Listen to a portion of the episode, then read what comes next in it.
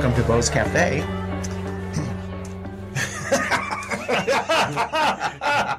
and David's going, Out of the gate. No, no, that's not going to work for an opening. oh, that's so fun.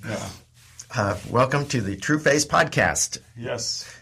We are, um, minus Bill still, on his little six week journey. Hiatus. Yes, a hiatus, and indeed.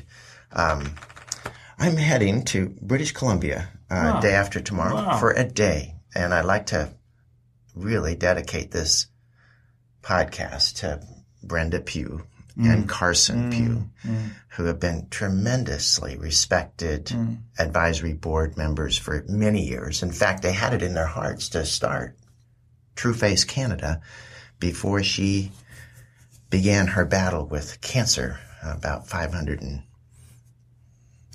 days ago. Yeah.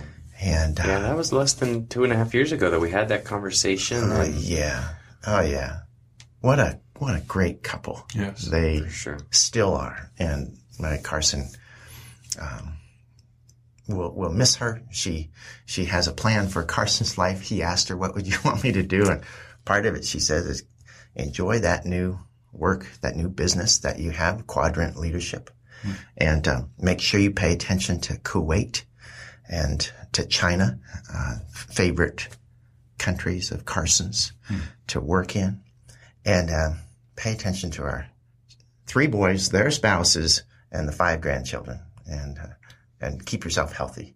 So Left them a lot of work. yeah, she did, yeah. and that's Brenda. Well, she had a vision. She, Yeah. she always had a vision. She was the one that actually restarted, started Arrow Leadership. Wow. Carson became president, but she she started it after it had been uh, uh, started by Leighton Ford in the United States. Oh, Wow. Fantastic. So to Brenda today, Brenda. we're in a pivotal theological passage today, and uh, can't wait to have some words about it from you guys. Bill's going to be so sad he Oh, wasn't here he for this. missed it. Yeah. He, he loves this passage. He's not sad. He, where's he fishing? yeah, I know.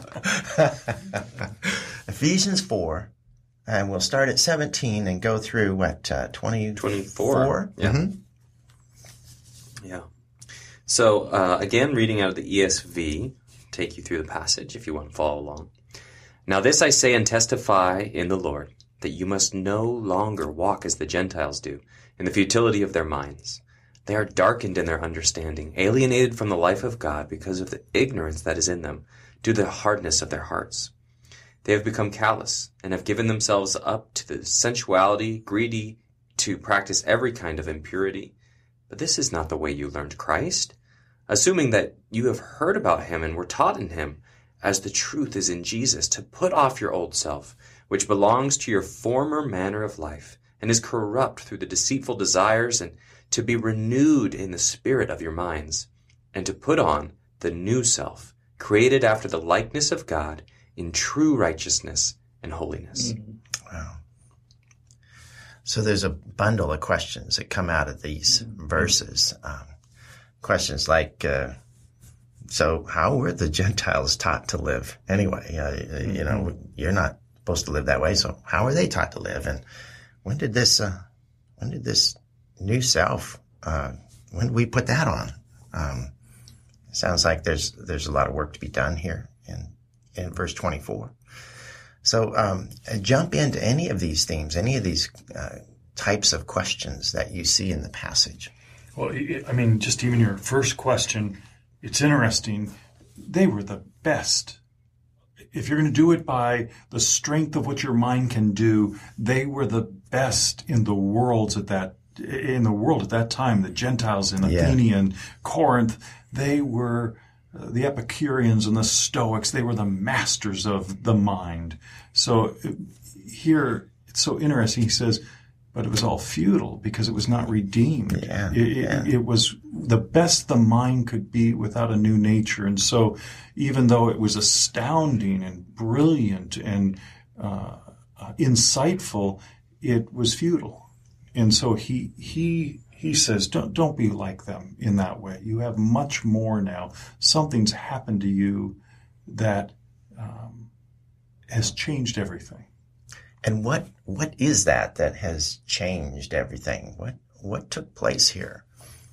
Um, well, you you you you got a new self. That, that his whole we're obviously in the middle of this passage that's a pivot point, as you were saying earlier, and he says, "You actually are a new creation." A, a, not a not a better mind or a enhanced or a, a more insightful mind, but new wiring that is literally the God of the universe inside of you, fused with you. Hmm. That reminds me of, of the parallel passage to this. Um, there are probably several, but one that I think of is in Colossians 3, 9 to 11, where he says, and, and you have put on the new self, and it's an aorist past tense. Yeah. Uh, it has been put on by the one who created it, mm. not, not you, mm. but by God in Christ Jesus who created it. And so it's that past tense. If we don't get that in this verse 24, we start to forget everything that he's been saying, Ephesians 1 to 3, that it is past tense, that you can walk worthy, worthy because you are worthy. Even verse 24 says, it has already, point in time, past, been created in righteousness and holiness. So it's this phenomenon of, okay, there's something that was already put on for you, but you have a choice to yes. believe it every single day. Yes. You you get to say, do I believe that I was given a whole new identity, a new coat, a new being, or will I choose to continue to live in the futility of my mind, even though I have this new identity? Which changes everything about the the commands that are coming in verse 25 yeah. and following to yeah. the end of the chapter changes everything about the way you approach those uh, commands that Paul Paul lays down there. Those are qualities of the love that he talks about so much here in Ephesians 4. I think of um, verse 2 and verse 15 and verse 16 comes right back to love again. And it's only possible because, like you say, we've already been created well, it says in, in verse 18 about those who do not know Christ, they are darkened in their understanding, alienated from the life of God because of the ignorance that is in them. So that's saying we are enlightened. We are no longer ignorant. We are cognizant. We, we understand and experience. And it's due to the hardness of their heart. Yeah. And so to me, where it says they have become callous, um, this is this is one of those key points where if you jump into those verses 25 through the end of the chapter if if you do those things out of well let me prove that i have a new uh, identity let me prove that i'm righteous let me well it's very easy to slip into the very thing that he's saying here do not be callous do, yeah. do not have a hard heart. We are those who have a soft heart. So any of these things that we apply, which he is calling us to do, he's exhorting us to do, we get to do with a soft heart. And that's a, I think that's a big, easy miss.